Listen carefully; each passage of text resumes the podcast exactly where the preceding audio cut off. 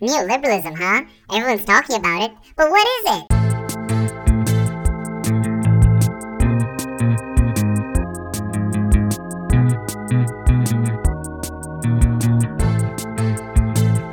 Former, former Habsburg Empire. They're partially fleeing the draft. fleeing the Habsburgs before the First World War. That's right, yeah, that's And so, you, so you've got some history in, in opposition to the ideals of uh, border, right? We're refugees from it. Yeah, very, very good. Well, your credentials, sort of, so. Welcome, this is Aufhebunga Bunga, the global politics podcast at the end of the end of history. Today we're talking to Quinn Slobodian, historian of modern German and intellectual history at Wellesley College, about his recent excellent book, Globalists The End of Empire and the Birth of Neoliberalism. Aufhebunga Bunga today is myself, Alex Hochuli in Sao Paulo, George Hoare in London, and Phil Cunliffe in Canterbury. And it's Phil's voice you'll hear first talking to Quinn. Hi, Quinn. Great to have you on the show. In the acknowledgements of the book, you, which is always at the end of the book in American books, which always I find always slightly weird, and don't know why that is, because in British books it's at acknowledgements are at the beginning. Anyway, mm-hmm. in the acknowledgements of the book, you talk about how it was partly written as a way of, and correct me if I'm wrong, but this is the way I kind of, this is what I um, understood from it, as a way of making up to your peers for being absent or distant from the anti-capitalist um, protest or anti-globalization protests in Seattle in 1999. And I was wondering maybe if you could tell us a little bit about um, how that connects to the book and the background to the book, and also your how your own ideas were formed. Sure. Yeah. Yeah. As I mentioned, the the protests happened when I was in my third year of undergraduate studies at Lewis and Clark College, which is just a few hours south of Seattle meaning there's really no good argument not to just pile into a car and go a few hours north or get on a Greyhound bus and head up there. Um, but nonetheless, it wasn't something that moved me, and it wasn't like a conscious decision that I, you know, was going to take a pass on this particular protest. I just wasn't someone who went to protests at that time in my life. And what kind of a person was I? I guess I was kind of an aesthete. Like I, a, a, joke maybe there somewhere else that I decided to stay at home and watch the latest Lars von Trier movie on VHS instead of go to the, you know, world yeah. the historical protest happening nearby. Um, I think that, you know, I had kind of, without really thinking about it, swallowed some kind of 90s Kool Aid about the end of history in the sense that the only politics that seemed to matter to me, if I even thought about them that way, would be kind of subcultural politics and kind of dropout, dropout politics. So I was part of the kind of the punk scene and the hardcore scene in my my hometown when I was a teenager and, and in my college years. And it seemed like the only worthwhile politics were happening kind of like in basements and, uh, you know, sweaty all ages youth centers and stuff like that. Uh, I didn't think that was going to like cohere into some grander project. I never even thought about it that way. It was just a kind of a way of checking out of what seemed like a decided fact, which was the world was governed according to the principles of capitalism as administered by sort of distant heads of state and ever even more distant international institutions like the WTO and the IMF. And what business of that was mine. But you had, but you did know people then who did go on the protest. I did. I mean, I was a history major, and at the time there was a big sort of gap for some reason between people who were majoring in history and people who were ma- ma- majoring in sociology and anthropology. And my uh, superficial reading that may still have actually had some truth to it at the time about the motivation of my my peers to go up to Seattle was that it was part of some kind of project of self-aggrandizement. So a bunch of them got arrested, and they ended up writing theses about their own arrests and their own their, their own persecution and and became these kind of war stories. And and somehow I wasn't able to think about it. This is just a sign of my own pettiness and like the small horizons of my own imagination I think that I wasn't able to see it except as something about a different form of like subcultural self-fashioning. Like oh mm-hmm. that's your thing. That's your that's your gig. You go and do those things. I don't do those things. Um, so it really took way too long and really, um, it, it happened sort of via the the opposition to the to the invasion of Iraq, which I was involved in, in in New York for, and that was my kind of politicization process. And once kind of getting drawn into that, it started to occur to me that you know these distant decisions being made by distant heads of state and so on were nonetheless things that we would eventually feel the sharp end of in our own lives, and so we didn't really have the option of just dropping out or checking out of them. So my way back to the the importance of the terrain of kind of high politics of that kind was was definitely a, a road that led through the invasion of Iraq. This so I was I was a bit I was a bit taken aback um, when I read it because it was interesting to see somebody because um, we're roughly the same generation, I guess, mm-hmm. um, who felt that you know felt that they'd missed out by not being um, involved, I suppose, in the anti-globalization, anti-capitalist movement of that era. Because so I went on the London protest, which followed in 2000. I actually had to look it up. I mean, I remember being there. I know it was roughly after Seattle, but I had to check, and it was on May Day. So the date mm-hmm. didn't, the fact that it was on May 1st in London in 2000 didn't stick mm-hmm. in my head. Mm-hmm. I had to look it up. But so, and it was kind of a reverse. I thought, I thought of myself very much as part of that movement. Mm-hmm. Um, and I, there were things about it only now that I kind of, I mean, I knew them at the time, but I didn't fully assimilate them. And I only register them now kind of properly. I think understand them better in retrospect. So mm-hmm. what was interesting about it to me was it was very, um, it was reminded me of protests that I would go on subsequently, which is that there was very little common feeling among people. Everyone was kind of drifting in the same direction, but there was no strong sense of um, political cohesion or a common message beyond a kind of vague, um, you know, a vague sense of uh, dissatisfaction or disquiet. And it was also um, it was very carnivalesque, and so this mm-hmm. also kind of set the pattern for um, that model of carnivalesque um, protest. And you know, though it was it was all great fun, and the Black Bloc were there, and um, you know, the it was thrilling to kind of run away from the riot cops and all of that. Mm-hmm. I could even then I could tell that they were being fairly restrained. You know, even when you could see them kind of charging the crowd and deliberately trying to terrify the crowd, which was, you know, it was a new thing for me to witness being a nice middle class boy mm-hmm. from Oxford. Um, mm. Nonetheless, I could tell even back then that they were fairly restrained. And, you know, by the end, they'd kind of closed in the crowd. And at the end, I had to walk through the police lines. And obviously, they let me through because they saw as a nice middle class boy. Mm-hmm, so mm-hmm. it was kind of, anyways, I suppose it's by way of saying that my, it was precisely being on the protest that yeah. pushed me away right. from, eventually pushed me away from carnivalesque kind of demonstrations and also from the kind of anarcho um, anti capitalism of that era. Right. Yeah. I mean, I think I also had the the kind of relevant pre-chapter to the to the 99 story for me also anyway was that I'd grown up in different places. So I grew up on a, a Indian reservation in, in British Columbia and then in Lesotho in southern Africa and in Vanuatu in the South Pacific. And this it was actually my first kind of station of my life in, in the United States that time in college. And there's something about the American attitude which I still can't quite, you know, sit happily with.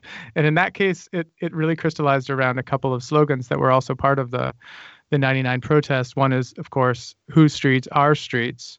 And another one that I'd almost forgot, but my friend is working on um, on the on a documentary about the period, and he was showing me the footage. Is um, whose world, our world. And there's there's something still about the way that when Americans mobilize, especially sort of white middle class Americans, it it has this sort of air of entitlement, which I I had grown up with United Nations T-shirts and We Are the World and all of that, and that had sort of lived that in a peculiar kind of cosmopolitan world wandering way, and then to be back in the United States and have you know union leaders and people like that and kind of middle class college students saying whose world? Our world? It sort of seemed to me i didn't it didn't resonate with me because it was sort of like well it is your world america. You, you, already have the world. You you want more of it or what what's going on here? Like there's the, the the then the imagery that you know you can see now if you look back at photos from 99 of say you know a world a globe with a serpent wrapped around it right yeah. And that's a way of opposing the WTO. I'm still kind of uncomfortable with that kind of a way of seeing globality as just in opposition to the the true the true zone of the of the nation of the heartland of the United States, which is what was at the was driving a lot of people's anger at the time, along with of course all kinds of other inchoate emotions. So, yeah, I mean, looking back at it, I think, I mean, obviously the the approach that I ended up taking, which I describe in the acknowledgments to the book, is to not try to understand better the opposition, but try to understand better the enemy, to try to mm-hmm. try to sort of. Mm pick apart the logic that drove those who were arriving to meet at the WTO rather than those who were driving up there to oppose the WTO. And that ended up being the kind of long term intellectual project that became the book. So I'm, um, I guess I'm kind of the daddy because I'm the oldest of the ABB crew. Okay. So George, George and Alex, the young, yeah, well, maybe. This uncle. is creepy. Phil, move. Come on. but George, George and uh, George and Alex are um, uh, slightly younger generation, so I don't know. Uh, I don't know how they recall the nineteen kind of the anti-globos of the nineties, early two thousands. Well, I mean, I uh, I was certainly sympathetic. I kind of identified with it in my teens, which would have been the early two thousands, but I get, just before the Iraq War became the main kind of mobilizing uh, mobilizing factor, I guess, for anyone who was alternative or left wing or however you want to describe yourself. But I, I mean, I also was someone who moved around a bit and felt much identified much more with some sort of cosmopolitan uh, idea of politics than any sort of national politics. It actually felt like so deadening that you'd never really want to really think about national politics and anyway which country's national politics and anyway you know um, I actually wanted to go on one of the demonstrations where I lived and my parents didn't let me and and uh, I was too much of a good boy to I guess to to insist on it um, did you so, ask? Did you ask permission to go on a protest? I didn't ask for permission. I said I'm going. They said no, and then I, I don't know, kind of stewed, and then found something else to do. But I mean, I was reading like no. I remember like reading No Logo, and then you know trying to be smart and reading Joseph Stiglitz and, and only understanding half of it, and and so on. Um, but it's interesting how many of the people actually we've had on the podcast, people who we think are really smart and who passed through kind of the anti-globalization movement. You know, probably we're all of a similar age. Um, mm-hmm. Passed through it, and then you know actually were really repelled by it, and perhaps in some ways led them to become I don't know Marxist or I don't know whatever kind of political label you want to give to it, but something which is uh, I don't know maybe a little bit more rooted um, and certainly drifts away from the sort of anarchoid tendencies of of uh, the anti-globalization movement. Yeah, I mean, I think it's the it's the healthy relationship to have to your formative young experiences, right? I mean, of the 68ers who still talk about 68, it's the ones who just have a romantic, uh, still like right. sentimental attachment to it that you should be the most suspicious of, right? Absolutely. I mean, people, you you know, you have these young experiences, you work through them, you think back on them, you take up take them apart and reassemble them. I mean, that's I think a that's the appropriate attitude towards like a life path in politics you're being suspiciously quiet, George. Were you? No, like... I, I, feel he was yeah, cheering for the police. no, for, for, me it was uh, kind of. I wasn't there. I wasn't uh, able to to have the, the, cred. I think I was just too young. Your so parents didn't of, let you go.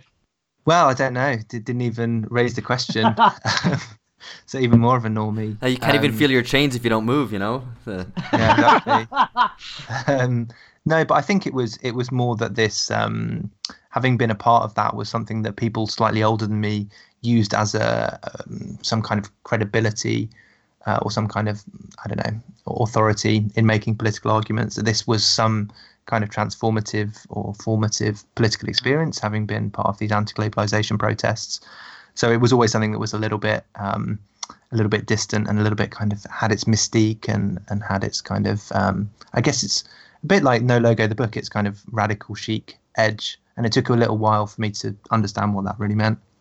Mm-hmm. So, what I think you made um, a good point, Alex, actually about the that there was a link. I think because part of the appeal of anti-globalization was also the fact, and this connects to, I guess, this connects to the some of the basic points about neoliberalism, is the fact that domestic politics seemed so locked in effectively the lack of ideological competition, what everybody now, you know, I mean, everybody now calls kind of technocratic centrism, um, the lack of polarization between the two parties, everyone competing for the center ground, everyone accepting basic parameters of capitalism of the day. And that, I think, uh, made, you know, kind of in a way forced people or people imagine kind of looking upwards outside of the confines of the nation state, which was so kind of politically restricted and ideologically dead. That that was where the battle was, and you know, whole theories were kind of cooked up around this. But anyway, we'll get into that. One, just one last thing about Seattle, Quinn, is um, mm-hmm. so because you begin, or at least in the acknowledgements, you cite Seattle as an inspiration, but you seem to have ended up writing a book about not about anti-globalization or anti-capitalism, but about the European Union. Mm-hmm. So can you can you discuss the connection briefly before we get stuck into the meat of it? Well, I mean, I think that the one of the discoveries in the process of writing the book that I that I wasn't expecting and that you know is out there once you go looking for it, but I ha- certainly hadn't seen it kind of mapped out uh, as directly as as I found it was that that the idea of the constitutionalization of free trade within the space of the WTO was really given its dry run with the European Union, at least in its conceptual framework. So one shouldn't see the WTO as just an outward projection of American power, which is usually how it's understood, but as a kind of a scaling up of the model of of at least one version of the European Union in locking in certain freedoms of, of capital and goods in particular.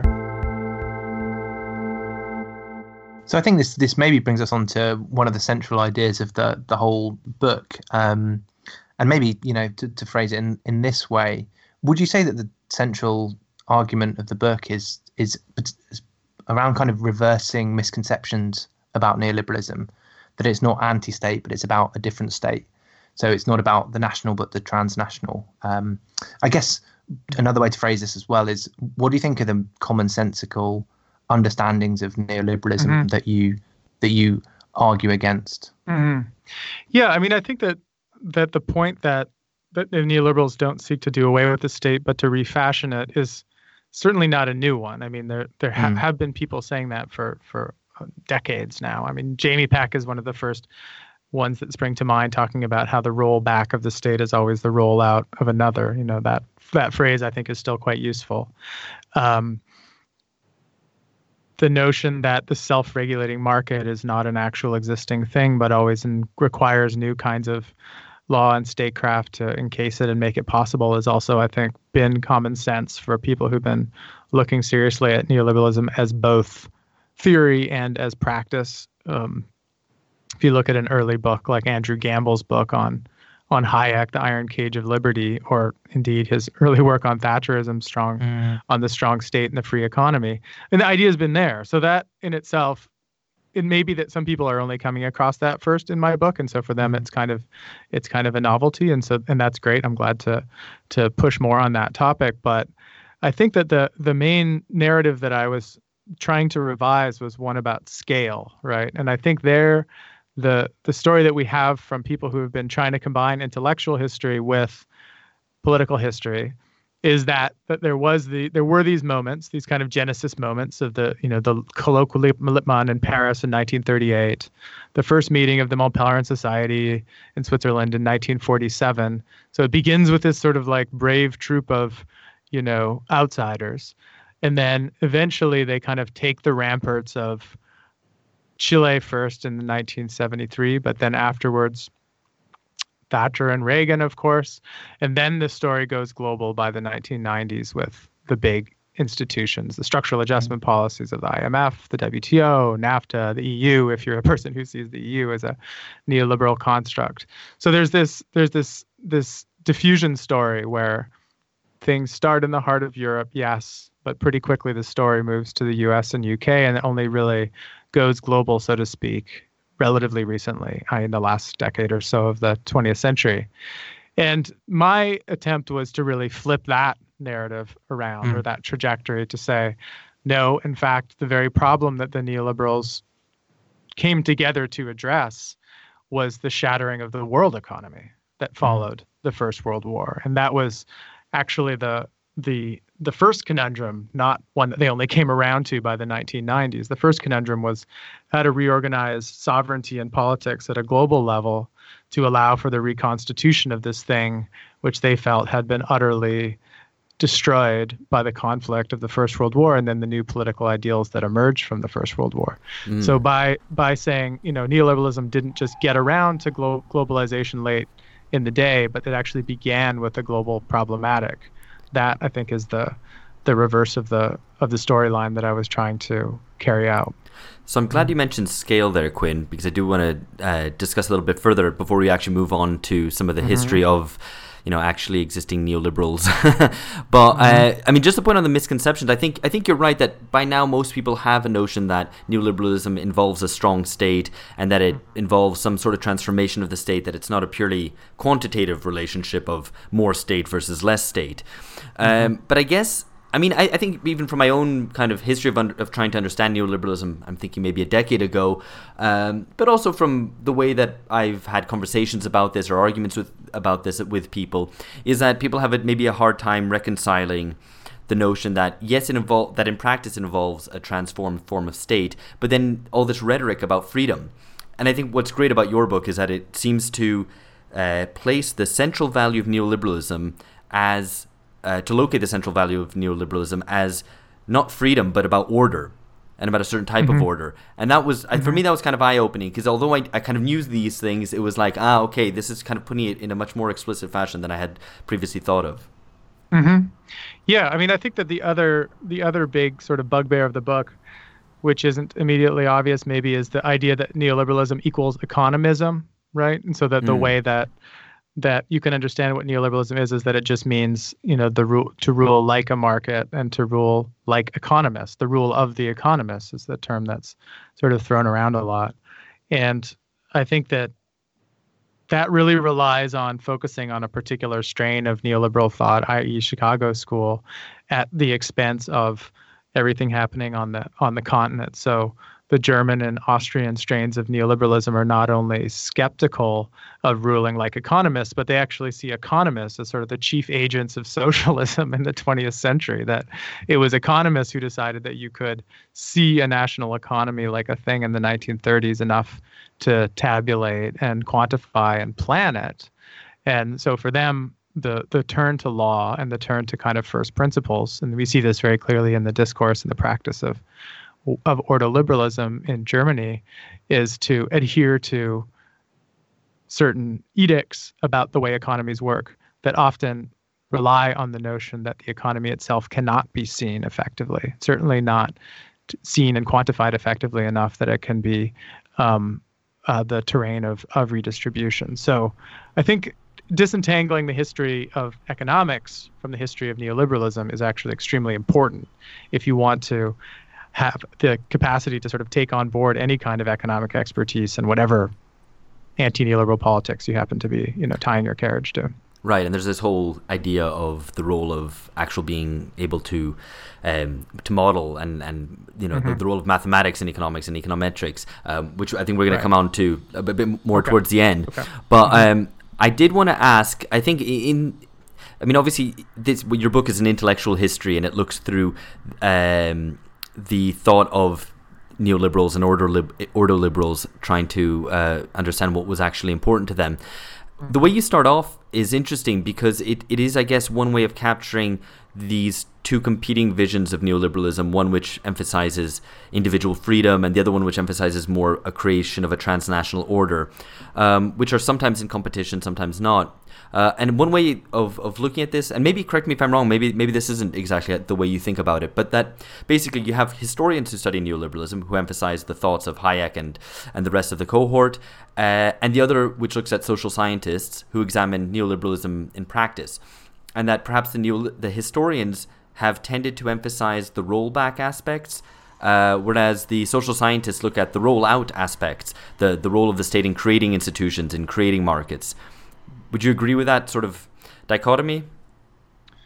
Um, sort of, but I think that, that the, the historians who do focus on Hayek and Co., all the ones who actually read them, are pretty clear that there's a rollout, right? I mean, you don't have to read much Hayek mm. to see that it's a question of fashioning a new constitution and a new state and a new relationship to law. So even just looking at the thinkers, you wouldn't you wouldn't come to the conclusion that it's just a question of being anti-statist, actually. And I even find that like framing by by Foucault to be a bit um, misleading. So everyone from from James Buchanan to uh, you know Ronald Coase to um, to Anne Krueger and the people who are rethinking the role of the state in um, international development.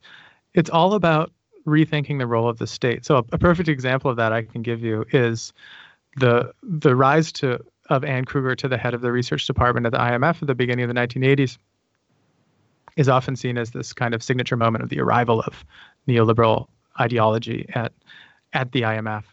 And if you look at the work that she and her collaborators, including especially Deepak Lal, who later became the president of the Mont Pelerin Society, were rolling out, what they were calling it was the new political economy.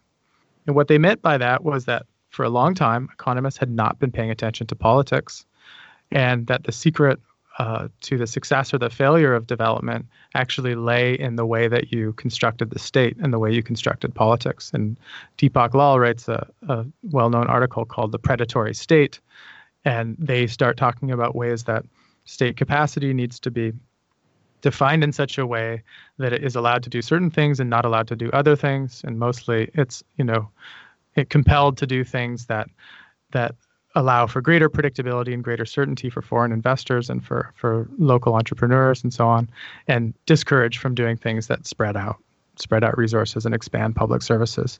Um, so even so, I think that there there are ways to write together those those two histories about the kind of the idea level and the rollout level. They don't always work sort of perfectly cleanly together, but it would be surprising if they did. But I think that the people who are who are entering that kind of space now are doing some pretty interesting stuff because they're looking at what I think you have to do, which is something beyond the diffusion model. It's not just it's not just this small group, this small cadre of neoliberal thinkers whose ideas then get you know implanted around the globe, but it's about conversations that happen between domestic policymakers who see something attractive about this idea that's coming in and adapt it for their own purposes often of you know expanding their own authority within their own domestic space and then transforming that into some kind of policy so the the argument that that the social scientists Nour Dados and Raewyn Connell made a couple of years ago, asking the question, where in the world does neoliberalism come from? Their argument was always that you need to look at global south elites because they are the ones who sort of operationalize neoliberal ideas on the ground and as, so, as yeah so, uh, well to ask then you've mentioned a few so you say it's um, global south elites and you've mentioned a few names and mm-hmm. krueger deepak lal mm-hmm. who in your estimation would you identify as the leading neoliberal thinkers the most important ones that you would want anyone listening to the show to go away with and bear in mind as the you know the most important people to know about with respect to neoliberalism? I think it just really depends on what you're interested in, right? I mean, I think that the work that I've been doing since that book came out, since Globalist came out, has been looking at people who kind of disagree with all the neoliberals who disagree with all the neoliberals I write about. So I'm a chapter coming out with Dieter Plehwe about neoliberal Euroscepticism. So the beginning of the 90s, you had the Buchanan types and some others who said Europe is great. We've locked in these constitutional constraints for good.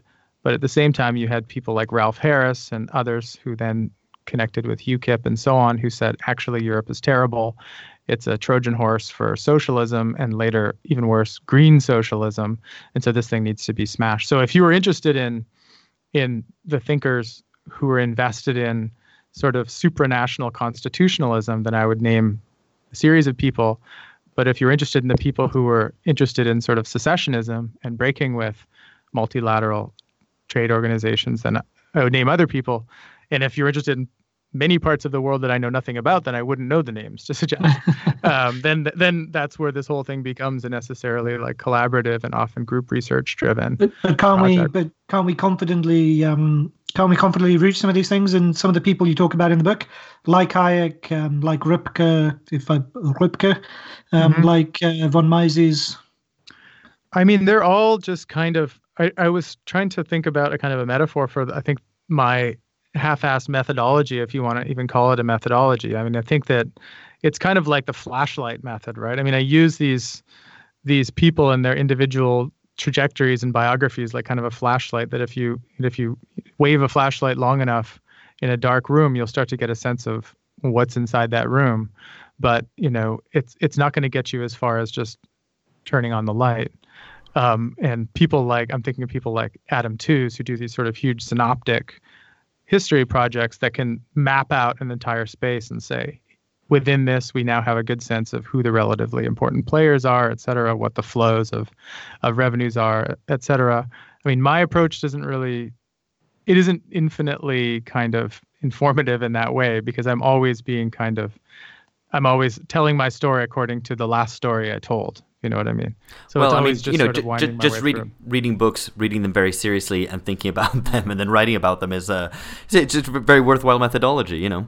Um, I mean, it works. It works for me. I mean, it's I don't have uh, grad students to train, so I don't have to worry about giving them, you know, loose advice. yeah. Well, I mean, the proof is in the pudding because the, the book is excellent. Um, and I mean, I wanted to to touch on this question, uh, or at least refer to the question of scale, which you've already mentioned, because I think mm-hmm. the one of the misconceptions of um, of of neoliberalism, which we've already touched on, is this notion that neoliberalism is primarily a national project, uh, which puts forward, at least in its uh, rhetoric, a certain you know kind of popular capitalism vision, you know, a la Margaret Thatcher, of uh, the individual or maybe the family at, at most um, mm-hmm. competing mm-hmm. in the market. Uh, and actually, you put it very clearly in terms of uh, in terms of putting an emphasis on creating the sort of transnational institutions or at the very least certain rules which govern um, which should which actually should uh, should contain or protect the market uh, from any mm-hmm. national interference. And it's interesting that then you go way back to the beginning where this really starts, and uh, of another form of uh, transnational organization or international organization, which is that of um, of the empire. So I wanted I wondered if you could talk a little bit about the role of uh, the Habsburgs, the Austro-Hungarian Empire, in shaping the outlook of the neoliberals right at the beginning. Sure. Yeah. I mean, I think in response to the first part of your uh, the first part of your point, one of the sort of exhilarating things about writing history of the the smart libertarians and neoliberals is that it's because they are individualists that they the question is begged immediately about collectives, right? Because they're they're smart enough to know that there is no order with with only atomistic individuals. Mm. Therefore, when you start with the individual, you immediately have to say, okay, but what is the milieu within which this individual operates? And so they are actually constantly asking questions about what scale the individual will be able to unfold their freedom best in, what the kind of um, things external to economics are that will be necessary for that individual to be able to unfold themselves to their fullest potential, et cetera, to realize their freedom.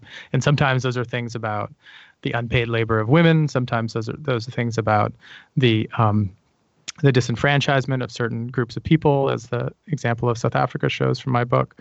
And then sometimes it's about access to resources in distant um, distant parts of the earth, so certain forms of investor rights and um, the guarantee of of the movement of capital and goods become relevant then. So that you so you can start with the individual and immediately get to all of the problems of collective organization. And I think that um, that's operating, you know, in the best case, and many of the people I write about are, you know, indeed, I think, very smart and rigorous thinkers. Um, they do what what I, I kind of admire most is a kind of a contrapuntal way of looking at the world, which is they have the kind of ideal, the ideal, the normative version of how they want the world to look, but then they're conscious of the framework that actually exists and the kind of context within which those um, utopias can and can't be realized. And that's where the Habsburg Empire comes in because although few of the Austrians that I describe were that gung ho about the Habsburg Empire while it existed, most of them became quite nostalgic and affectionate for it once it was gone. And the reason for that is that they saw in the Habsburg Empire the possibility of you know, a very large free trade zone, the largest free trade zone in Europe, that managed to combine a kind of single economic space of circulation and a space of labor circulation too, with um, the fulfillment adequately question mark of the national demands of this and that ethnic group and this and that linguistic group. Nationalities being just a synonym for linguistic groups at the time in Habsburg in in Habsburg, Austria. Mm. And I think, so, I mean, Eric Hobsbawm even comments, I think, that uh, Vienna around the time, or indeed the whole swathes of the Habsburg Empire, certainly the cities were some of the most cosmopolitan places that have ever existed and have existed mm-hmm. since. So I guess there was a certain mm-hmm. appeal there too. Yeah, and Ludwig von Mises himself is a perfect example. I mean, he grew up in Lvov, um, which was a majority Polish city, but he was German speaking, Jewish background, and supposedly also spoke Ukrainian and I think French in his home. So he's like a you know he's a quadrilingual inhabitant of a Polish town in the kind of the the edge of the Habsburg Empire, and for him that was a kind of ideal and and for many people it was right karl popper hans kelsen a lot of people talk about habsburg empire as the sort of ideal world in miniature, especially when seen kind of in the rearview mirror. So for Hayek and Mises, it became a kind of imaginary space, really, for thinking through the problem of economic order. And the way Hayek talked about it was that that the Habsburg administration had perfected what he thought of as a kind of double government. So you had both a kind of policy that governed the space of economics and trade and a policy that governed the the world of um, representation and nationalities and culture, and these two things had worked worked with different principles. One was working on the principle of unity and sort of this a single law for all, or isonomy is the the term that Hayek liked to use for one rule or one law. That was the world of economic space, but the other space was politics and people were receiving some level of self-determination they could open their own language school here and there and that was ac- accommodated by the state. So one of the things the the binaries that i kind of recover in the book that belongs to international law but was quite popular amongst my protagonists is the division between imperium and dominium. So dominium being the kind of world of goods and property and imperium being the world of states and people. And they felt sorry sorry go, go ahead, ahead yeah no, oh, and they, they felt like it was a nice, you know, to scale model that had been perfected in the Habsburg Austrian space, and that was something that they they thought ideally could be scaled up to not just Europe but also the world. As a follow-on, precisely to that, um, I think at least another period, another historical period that you um, draw out in the book and was really fascinating to me um, was the unexpected peculiarity of Hayek's attitude towards the Cold War. And mm. you talk about this towards the end of the book, and you say that so for Hayek, um, he was quite indifferent or cool about it. So far from being this kind of great world historic confrontation or joust between communism and capitalism, two competing, sharply defined social systems, he felt it was um, it was uh, perhaps the lesser aspect of a more important conflict that was happening at the time. I wondered, can you expand a little on his view and why he thought there were more important um, battles to be fighting and that the Cold War was something of a sideshow? Why was he yeah. cool on the Cold War, so to speak? Ha ha ha. yeah, I mean it's it is really um, astounding when you're when you're used to the kind of histories of the post-war period that that I am or that I was you know I was trained in reading, where the Cold War frames everything. And if if you're getting out of the great power confrontation, then it's to do the global Cold War, where you talk about the way that that the clash between the United States and the Soviet Union sort of spilled over into all kinds of parts of the of the third world and the global south and drew them into this conflict or they were able to play the sides off each other. But either way you swing it that's kind of the master narrative for sure of the post 45 period in most of the histories you're going to read. The fact that it was kind of a non-issue for these neoliberal intellectuals kind of never ceases to amaze me. Um, it's not just that they found the idea of nuclear war just intellectually uninteresting, I guess, although it must have been that too. But it was the fact that they they saw the mainline capitalism of the United States and Western Europe as following the same delusions in their minds as the Soviet Union itself. So they thought that since the 1950s, especially, Western Europe and the United States had united around a kind of a model of social democratic Keynesianism, according to which the the success of economic spaces was determined or measured in things like GDP growth and the assumption of providing social services for all and doing you know demand management and priming the pump in moments of in moments of crisis and so on was was all considered um, common sense, and they felt that that Hayek thought that that you know betook of the the pretense of knowledge, as he called it, just as much as the Soviet Union did, and both sides of the Cold War conflict were just making unrealistic promises to their populations, which would eventually lead to kind of economic collapse and downfall. So they needed to be fought, you know, one needed to fight on on both fronts against this. And in fact, the way that it's not hard to read The Road to Serfdom is that it's really a book that's written against, you know, the the rising British social democracy, hence the inscription to the socialists of all parties. The argument wasn't so much that we need to keep fascism and communism at bay because who needed to really make that case at the time? It was assumed by all. But that what we really needed to worry about was the rise of those very ideologies of collectivism and the possibility of you know the synoptic view of the economy that was the that was the real danger and that was seeping in under the auspices of Beveridge's welfare state and wartime planning. And it was that that needed to be um, addressed most quickly because it was the most close at hand. Yeah that actually really surprised me that that aspect that it wasn't an, an opposition, I mean, on, on Hayek's part, but other neoliberals as well, that it wasn't even an opposition to socialism, which really drove uh, their thinking and their commitment to seeing their sort of vision of politics realized, or vision of a very circumscribed vision of politics. Mm-hmm. Um, but it was actually the defeat of national politics as a, as an actual possibility, and that's what that's what really obsessed them. Hmm. Well, they, you know, they they see that the rot began with the the French Revolution. Really, I mean, like a lot of good conservatives, mm.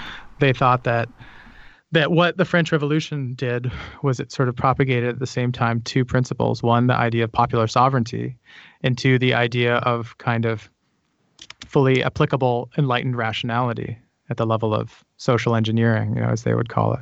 And both of those projects were primarily carried out at the level of the nation into the 20th century and only in their mind sort of um, uh, very problematically scaled up to the level of the world with discussions of things like the welfare world or um, national or world economic planning of the kind that you get, you know, in earnest in the 1970s when Nobel Prize winners like Vasily Leontief are making input-output tables for the whole world. Another Nobel Prize winner, um, uh, Jan Tinbergen, who Haberler and Hayek knew from Vienna, from Geneva in the 1930s, was talking about ways that you could apply sort of social democratic style technocratic planning to the globe.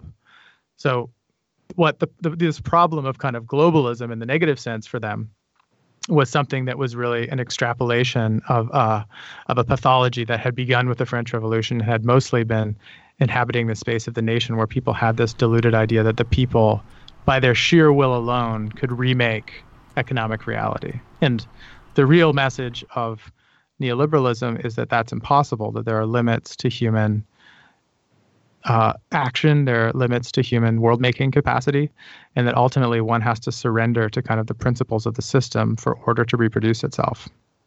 So I had a had a question, I guess, sort of almost taking a step back on perhaps what the left can learn from the rise of neoliberalism or the, the eventual um, dominance of of these ideas. And something that you mentioned earlier, the Mont Pelerin Society, I think uh, many on the left um, reference this this group um, in laying the foundations for the era of neoliberalism um, from maybe the late 80s to the 2008 crisis. So before moving on to maybe some of these lessons about what the left could could I guess learn from from this the, the mm-hmm. story of the book and the wider story as well. Could you tell us a little bit more about this um, about this society and uh, the scope of its of its influence?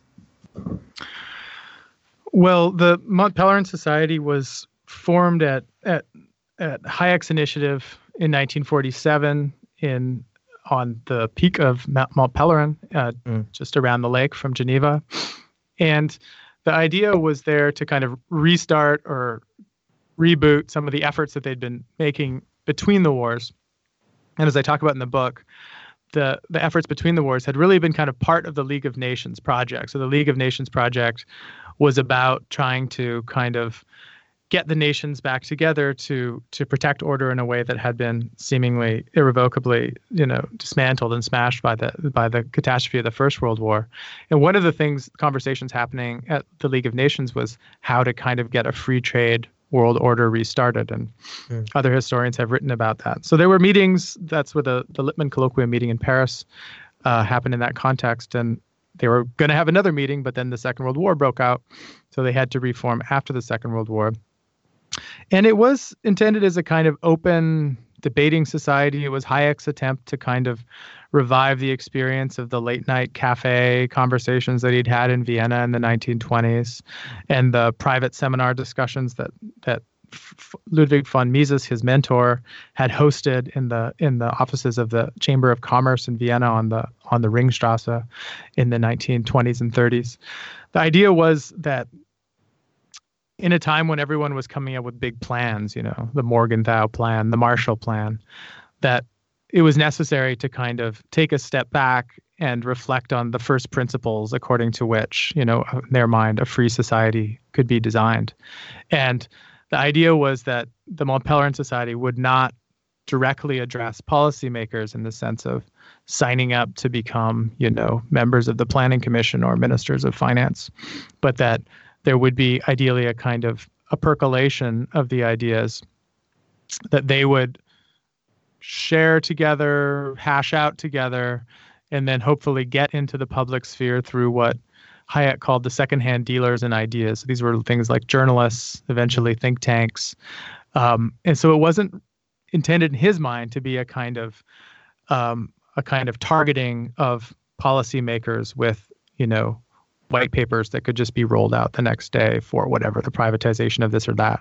But it was just to be sort of seeding the public discussions with a different perspective than the one that he saw as ascendant at the time, which was premised on the idea of social justice, equality, mm-hmm. redistribution, a balance of power between states and markets.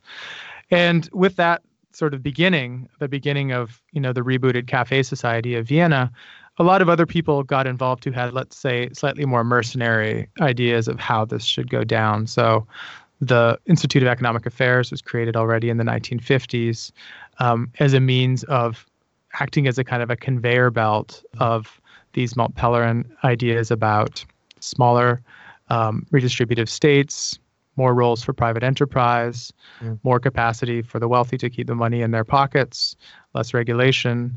The Heritage Foundation, which is created by Edwin Feulner, a Mont Pelerin Society member in the 1970s, becomes an Right. even more a more explicit version of this, where they begin with saying you should be able to fit a policy idea in a briefcase, Mm. and then eventually pare it down to one uh, one sheet of paper, front and back, that will be delivered to all members of Congress before any big decision. So it becomes eventually one tweet.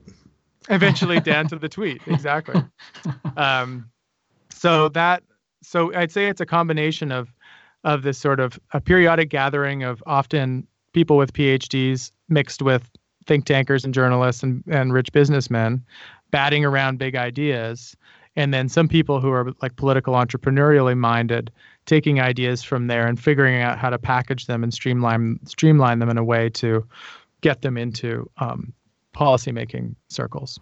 But I mean, Do you if we think want to talk about uh, lessons for the left, I mean, I'm all on board with you know trying to recreate good times I had in the cafe back when. You know, that, that's what they were all about. that the part Mont we've got Society. locked down already.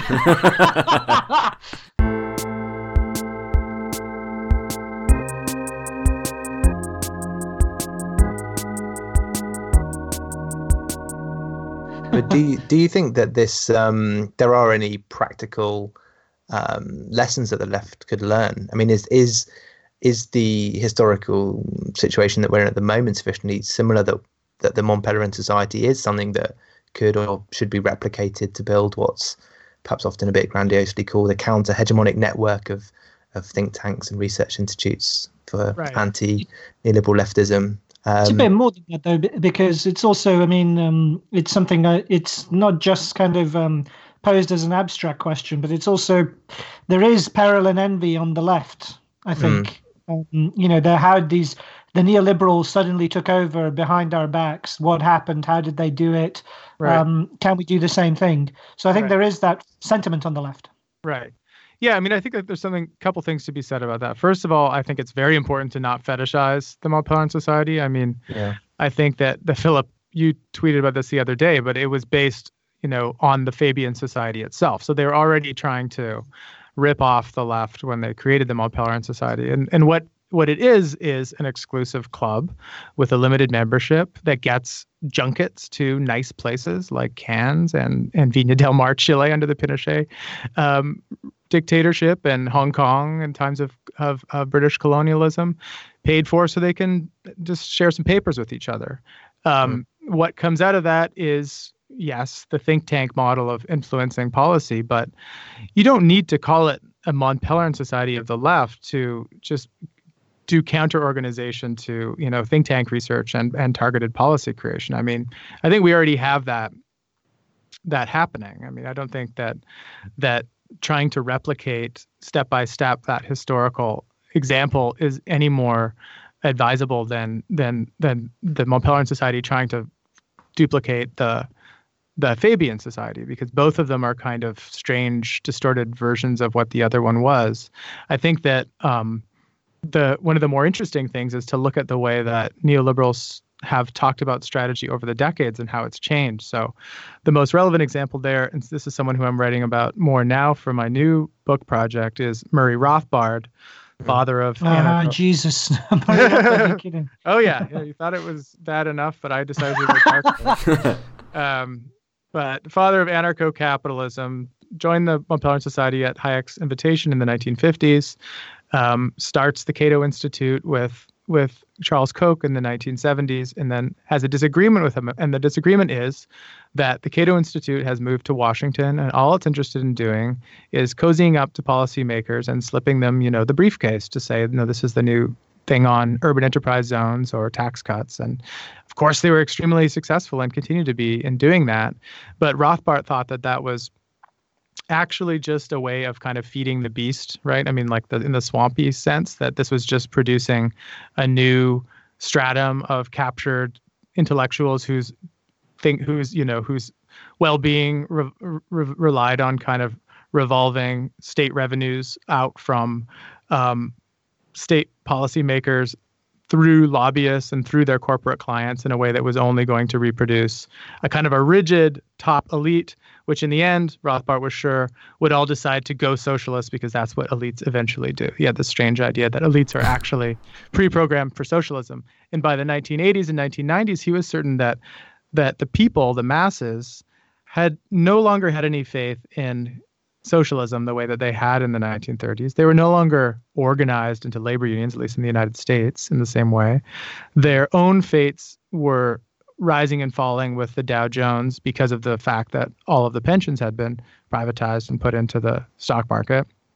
So what you were looking at now was was the masses as the kind of a weapon to be used against the elites instead of Hayek's model, which was figure out a way that the elites can constrain the masses right? So the Yeah. the old model of sort of writing a better constitution and locking in kind of demands from the people was flipped by Rothbard, and he he was doing this explicitly. He was saying this is a this is a move against the Hayekian trickle down ideological strategy approach and towards what he called a strategy of right wing populism, quote unquote. And that's the term that he used in the early 90s when he was advising the um, insurgent Republican candidate Pat Buchanan. And his argument, his argument, this is where I think it's important to sort of explore the different strains of neoliberal thought. Whereas one camp of neoliberals, the kind of Buchananites and the Hayekians, were saying, this is more or less okay. Let's just, you know, constitutionally lock in the status quo enough that we don't get any radical disruptions and revolutions. Rothbard was saying, I disagree with the idea of a state altogether. I disagree with the idea of any kind of public law, let alone public international law. So let's figure out how we can use insurgent right wing political parties as kind of transitional vehicles to a more stateless future. So hmm. he's looking around in the 90s and he's saying, This is amazing. Yugoslavia just dissolved, the Soviet Union just dissolved. States can die. Why can't we use the revolution of white Euro males, quote unquote, which is what he called it in 1992, as a way of shattering democratic politics at the top level in the United States. And people pick up on it in Germany, Switzerland, and Austria. and and ride that out to a kind of a secessionist private law society that will come afterwards. So I mean- Rothbard is more the kind of um, I mean, I, this is what I'm getting from what you're saying. He's Yeah. more the progenitor of some of the kind of neoliberalism that we see, perhaps in the 2008 era or um, Yeah. just before the 2008 era, more than the Hayek kind of Thatcher connection. I think so. I mean, I think it's it's only by kind of recovering that that line of thought that you can make sense of what's happened since 2016 as anything except the way it's narrated sometimes falsely. I think a backlash against neoliberalism. But do, I mean, I do you see? that- Sorry, I mean, I just ahead. wanted to ask whether No, I mean, please. do you see a continuity between those? I mean, you know, in, in Thatcher's populism, I mean, something we've discussed on this podcast Mm-hmm. a number of times before, and it kind of as a corrective to the idea that you know this populism has surged out of nowhere uh, suddenly in the past couple of years, but that actually, you know, Thatcher and Reagan were forms of, of populism that they had Yep. a kind of that it wasn't against the masses, against the people, but actually that the people could be uh, the bearers of a popular capitalism. Mm-hmm.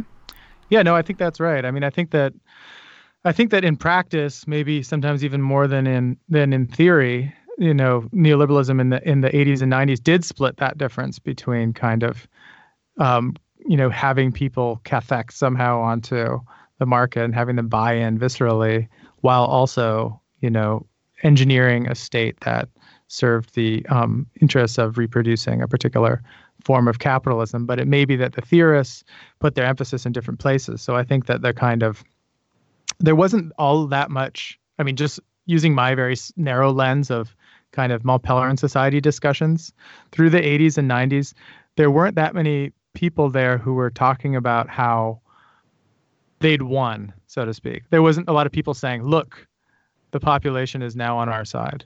We have managed to win over the common person to the goals of freedom, the goals of individualism and liberty as understood and realized through competition and kind of, you know, the social Darwinism of the kind that they propagate.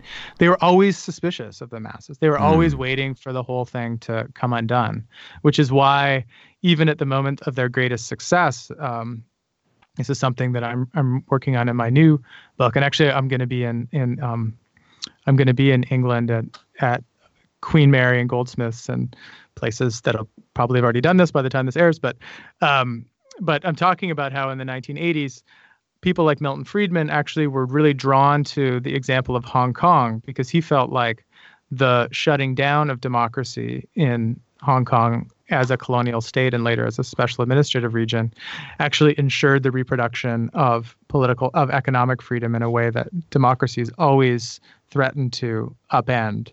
So even when and the same is true in the 1990s. So many people in some cases rightfully see the the sort of post Maastricht Treaty and Lisbon Treaty EU as a kind of grand achievement of neoliberalism in practice. And be that as it may, it's remarkable that many of these actual neoliberals were deeply suspicious of it. And so the Rothbardian move to sort of say, I'm not looking at the elites, I'm not looking at the, the laws, I'm not looking at the constitutions, I'm looking at the kind of affect and the and the, the mass emotion of the people in the in you know the what he calls the kind of the rednecks.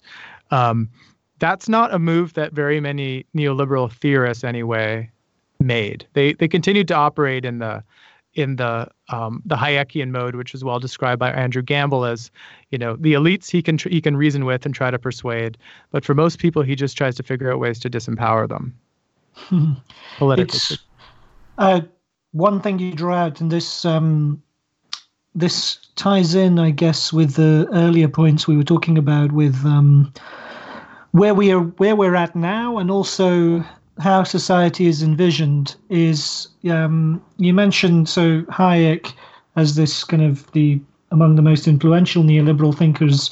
You mentioned in the book how hostile he was to the mathematical modeling that was taking off with econometrics and macroeconomic modeling, because he mm. took this as part of this conceit that society could be knowable and then manipulable. right. So, but it struck me then the one thing that's strange is that on in the same era in which we characterize kind of the you know if you want to say neoliberal ascendancy from say 78 to 2008 roughly um, it also coincides with the consistent expansion of econometric modeling as the centerpiece of economics so um, how do those? How do you? How might we reconcile the contradiction between, on the one hand, the growth of neoliberalism, which should be hostile to econometric modeling, and on the the other hand, that econometrics just grows and grows and even spills over the boundaries of economics into other social science disciplines? Yeah, no, I, I mean that's a good question. I think this is where it's quite helpful to be um, precise about the different schools of neoliberalism. I mean, I take the the liberty of coining my own term in the in the globalist book, which is the Geneva School of Neoliberalism, to talk about those neoliberal thinkers, most of whom are European, um, many of whom come from German-speaking countries, who were kind of most concerned with problems of international economic order, and and whose crowning achievement was in some ways, the, you know, the thing closest to their heart was the World Trade Organization created in 1995. So if you follow that trajectory, then what you find is that the most influential neoliberals tended to be lawyers rather than economists. And you also find then I was astounded by this myself that if you read all of the articles and the the proposals and the documents leading up to the creation of the WTO, you find no math there, right? You find no formulas you find actually no arguments about deliverables or the likely outcomes of following the the this the framework of binding agreements that were going to be signed and which did which did get signed and turned into supposedly enforceable law with the with the WTO. What you got was an argument based on first principles, arguments about reciprocity, argues about ar- arguments about you know um, binding arrangements with disputes that would be settled in particular agreed upon ways. So that is one way of t- thinking about the problem of economic order, which is kind of an e- economics without math, right? That's one. That's one kind that is not exhaustive of the way that the world economy is organized, but it's certainly there. When you look closer to the United States, um, even in the kind of arguments being made in structural adjustment programs or the sort of neoliberal turn at the World Bank, you still don't always find um, arguments premised on things like econometric uh, calculation. Often, what you find is a kind of common sense about, let's say, the idea that the rule of law is a good thing for economic growth. And so, what we can do is is is say create things like rule of law indices. And if if these policies, and you go down a checklist, are being um, adhered to by a, a, particular nation, then they score relatively high on the rule of law index. But still, the idea that this is all going to cash out as greater growth is often either taken as a kind of an article of faith or sort of shown quickly and then passed over, right? It, it, the, the project is really about, I think, thinking about order as um, a problem of law and statecraft. Of course, then the closer you get to the United States, and by the time you get to the world of private sort of ordering in the in the world of finance, then of course econometrics really you know shows its force, right? And I think in the in the space of central bank decision making, this is probably like the citadel of you know mathematicized economics. Right. The the um, and Alan Greenspan is a perfect example of that, right? Someone who, and he he simultaneously will say things like, I you know what can we know about the world that's unknowable, but at the same time can be a very, you know, ideological practicer of economic forecasting and with, with sort of pretty discrete outcomes being predicted based on on certain on certain decisions. And that whole genealogy that comes out of the Chicago School in particular and Robert Lucas and people like that is its own storyline really and it's and the kind of stuff that Donald MacKenzie the economic anthropologist describes you know with the way that financial markets are are organized in certain ways so that they fit the outcomes of econometric prediction. Um, it's simply part of a different story than the one I told in the book, and I think it's it's it's equally important. And what I'd actually love is to is to see the kind of counterpart to the book that I wrote, I wrote, but written from Chicago, um, mm-hmm. and, and talking about the way that these econometric practices, which supposedly are not interested in world economics, are actually you know creating the kind of software according to which world economic relations end up getting reprogrammed by the 2000s. Yeah, and as Phil uh, referred to in his question, it seems that that sort of tendency is becoming a little bit more dominant. I mean, certainly as it seeps out into uh, just general sort of social thought as a whole, you know, social sciences as a whole. So right, yeah, yeah. I mean, I think that it, talking, returning to the question about sort of counter mobilizations too. I mean, I think that this division is really important to think about. I think that the difference between, um, you know, creating policy that's based on um, a principled application of econometrics and economic expertise on the one hand, which is obviously one way that, you know, thinking of places like IPPR and stuff like they work with economic modeling. They don't see that as being ideologically problematic.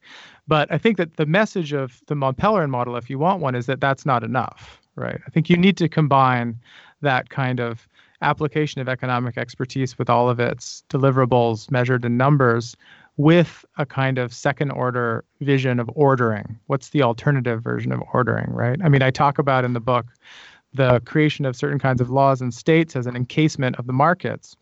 And the the the simple but I think incorrect assumption would be then then an anti-neoliberal project would be just undoing the encasement or something un you know uncasing mm-hmm. liberating yeah. liberating economic relations but obviously that's wrong i mean it's it actually the point is that it, it that if you take on board this version of the neoliberal project, you realize that undoing it is more difficult than you think. It's not just a question of taming the markets, you know, getting them under yeah. control or managing them. Neoliberals are already doing that. You now need to come up with your own way of encasing them, for with your own kind of outcomes and in your own metaphors and your own, you know, flowery language, really, that will make this persuasive to people and make them connected to their everyday lives. One thing that strikes me about the um, mathematized character of other social sciences and the borrowing from an inspiration from econometrics that you find in political science say.